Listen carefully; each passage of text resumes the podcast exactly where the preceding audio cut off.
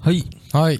ということで、今うん日、ここ5組目ですね。 5組目はい。どなたでしたっけギャロップ。ギャロップさん。はいおーまあ、そうですね。あの、つかみみたいなのは全然なかったんですけど、はなんかもう本当に、うんネタというより、本当喋ってるだけみたいな、い。うーん自。然さがすごい感じててう、ん。まあネタ的には代わりにコンパ行けみたいなやつですね。うん。うん。ハゲのおじさんの方が代わりに行僕がく。そうそうそうそう。行くっていうね。そうん。う。で、女の子4人中4人20歳のモデル。うん。男3人20歳のモデル。うん。誰誘ってんねん、ババ抜きやない かと。意外とね、このツッコミ一個一個は完全にハマってましたね。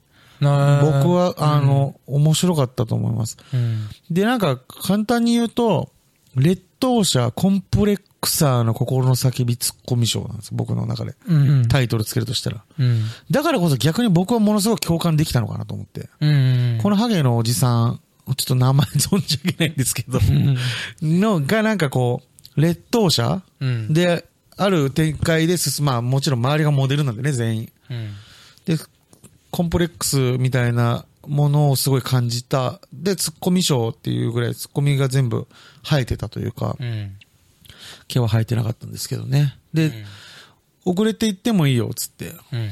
ね、ハゲのおじさん。うん。そしたら最後に出ていったらもうファッションデザイナーみたいになるやないかみたいな。モデルがバーって出てった後に。そうそうそう。でそういうのとか3人が同じタイプらしい。だから違うタイプのやつ連れてきてくれって言われてるっつって、うん違ったら何でもいいのかみたいな。うん。で、面白くて真面目で勉強できる子らしいよみたいな。みんなちゃんとした子なんだってって言ったら、勘弁してくれよ、同じ人間なのにって言うんです ね。だからもうツッコミとかもう嘆いてるんですよ、ずっ と。なるほうどん、ねそんなとこ行くんか、俺みたいな。うん。喋らなくてもいいよっつって、妖怪やないかって。うん。あの人私にしか見えないのかなってなるわ、みたいな。うん。でモデル7人が最高割り勘してくれるからっつったら、うん。店でたち7人に、ごちそうさまですって言わなあかんのか、みたいな。だからもうずっとなんかこの劣等感ツッコミなんですよ。うん途中でおばちゃん、一人、そんなら呼ぶわ、っつって。うん。で、おばちゃんからしても、あ、こいつの相手させられるんだって思うやないか、みたいな。うん。おばさんに対してもちゃんと下からなんですよね、もうネタ的には。うん。ずっと。でも、つかみなくて、なんか、ボケっていうボケもないんですけど、うん関係性と設定一つで、うん。どこにでもありそうな会話感のあるネタで、はい。で、展開も特にね、もう本当怒ってることは勧誘と拒否だけなん ですよ。なるほどね。はい。うん。でも、ツッコミの例え方だったり、ワードセンスでネタとして逆に成立してるから、うんこれもやっぱなんかこう、一周回った人しかできないような世界観だなと僕はすごい思ったんですよね。うん。うん。ババ抜き、ファッションデザイナー、妖怪などネガティブなツッコミが、うん。僕にとってはすごい魅力的で、うん。途中で一人おばちゃんじゃあ呼ぶわっていうことが展開としてネタの広がりを作るんですよ。うん。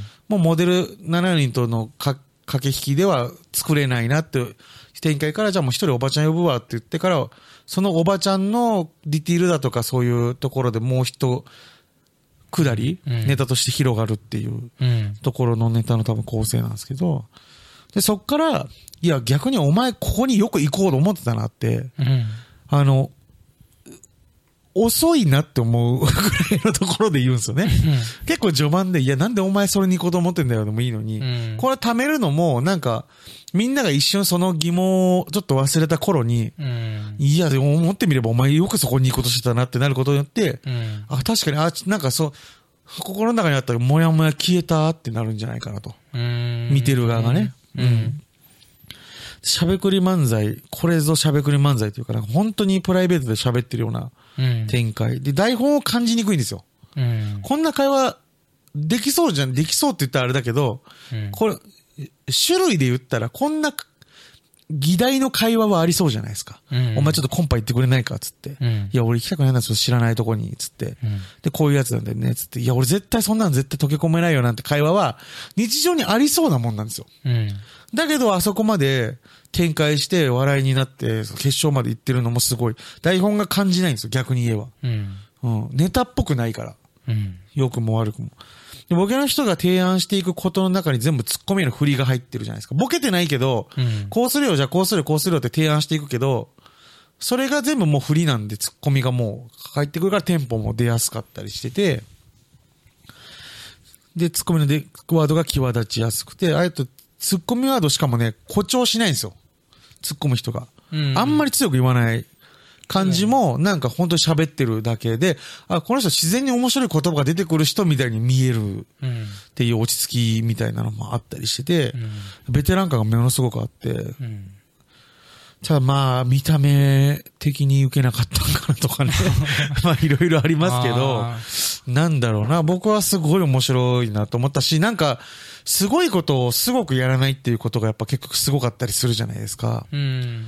なんか、まあ悪く言ったら、めちゃめちゃ、大したことないことをすごく昇華させてやってる感じがして、うん確かに僕は割とその、なん、まあ決勝行くとは思いませんでした、でも。うんだ けど、3組に入らないなと思ったけど、うん個人的には全然面白かったんですけど、うん割となんか評価はあんまされてないのかなとか思って。まあねうん、なんかベテラン感とか出てたしうん、こういび、いぶし銀な感じするもんね。そうですね。東京が受け入れる気がしないですよね。うん、やっぱなんかこう、その渋さっていうのをさ、うんが出ちゃうとさ、すごく M1 向きじゃなくなっちゃうかそうらね。なんですよね。まあ、やフっレぱりッシュさとかね。なんだったらその、なんか、フォワードタイプがさ、M1 で活躍するじゃん。うんボランチみたいな感じボだラもんンね。チっぽいですね。確かにね。落ち着き方とか、うん。あの、かまいたちとか和牛とかも多分、まあまあベテランだけど、うん。でも明るさとかさ。そう、あと見た目的にも、出なしんてかる若く多分なってるんですけど、あの人たち年相応の見た目じゃないですかからね。 そうそうそう。 あの、もう、あの、花みたいなものをどっかで捨ててる感じはありますもんうね。ん。うん。ネタだけでいこうっていう。そうだうね。ん。だからまあ、精一杯き小切れにして、あとやっぱその、トレンディエンジェルの斎藤さんとかと比較されてましたけど、ああ。まあ確かに同じハゲでも、うん。そうか、確かにその辺のスター性みたいなのは。確かにね。あともうね、多分最近ネガティブって受け入れられないかなと思って ます。コンプレックスっていうのが。はうい。ん。そこ、笑い飛ばそうみたいなネタの方が受けるんですよね。うん、そうだね。それ持ったままやるネタっていうのは受けにくいというか、うん。暗いなっていう、なんか、そんなこと言ってないで、もっとはしゃいじゃおうよっていう人たちが世の中多いから今。なるほど。気にしないでいいじゃんみたいな。うん。俺はそういう論調好きじゃないんですけど。そういだや、ね。コンプレックス持ったやつは持ったまま、殻に閉じこもりながら面白さ磨いてほしいと思うタイプなんで、うん。僕は逆にものすごく共感もあったし、なんかこういうネタをやってくれる人がいてすごく嬉しかったです、なんか。うんうん。なんか俺が芸人続けてたらこういうネタやってたんじゃないかなとか、正直ちょっと、方向性的にね、うん。わかんないけど、思っちゃいましたね。逆にもうこっからスタイル変えられないだろうなと思いますしね。でもなんか他のギャラップさんのネタ見たらどうなんだろうねだってそうっすさ、ね巨人師匠と確かかもに知らないからさ、すごい面白かったよなんで今回これ選んだみたいなこと言ってたじゃん。うん。うんだから、全く違うテイストのネタもやってたりとかするのかね。うんちょっと見てみたいなってそう思です。ね。だからまあ、こういう、まあ、いぶし銀な感じのネタをやったけども、じゃあ、普段どんなネタ他にやってんだろうっていうのもちょっと気になるから、確かに確かに。もう一回見てみたいなと思うんうね。違うネタを。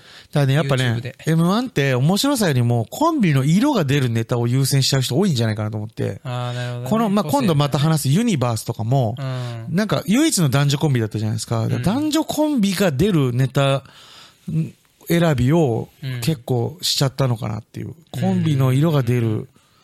それが裏目に出てる人たちが結構いたんじゃないかなとかね。うん。うん、思っちゃって。うん。周りが明るいからちょっと暗めのネタでいこうかとかいう話し合いとかももしかしたらなるほあどっね。たかもしれないですよね。ううんっていうのが今回ギャロップさんのギャロップさん僕の見解でした。なるほど松田君らしい。はいちょっとこう、同族だからね、いろいろまあ見えるものが多かったと思いはいはいます。はいはいはい。はい。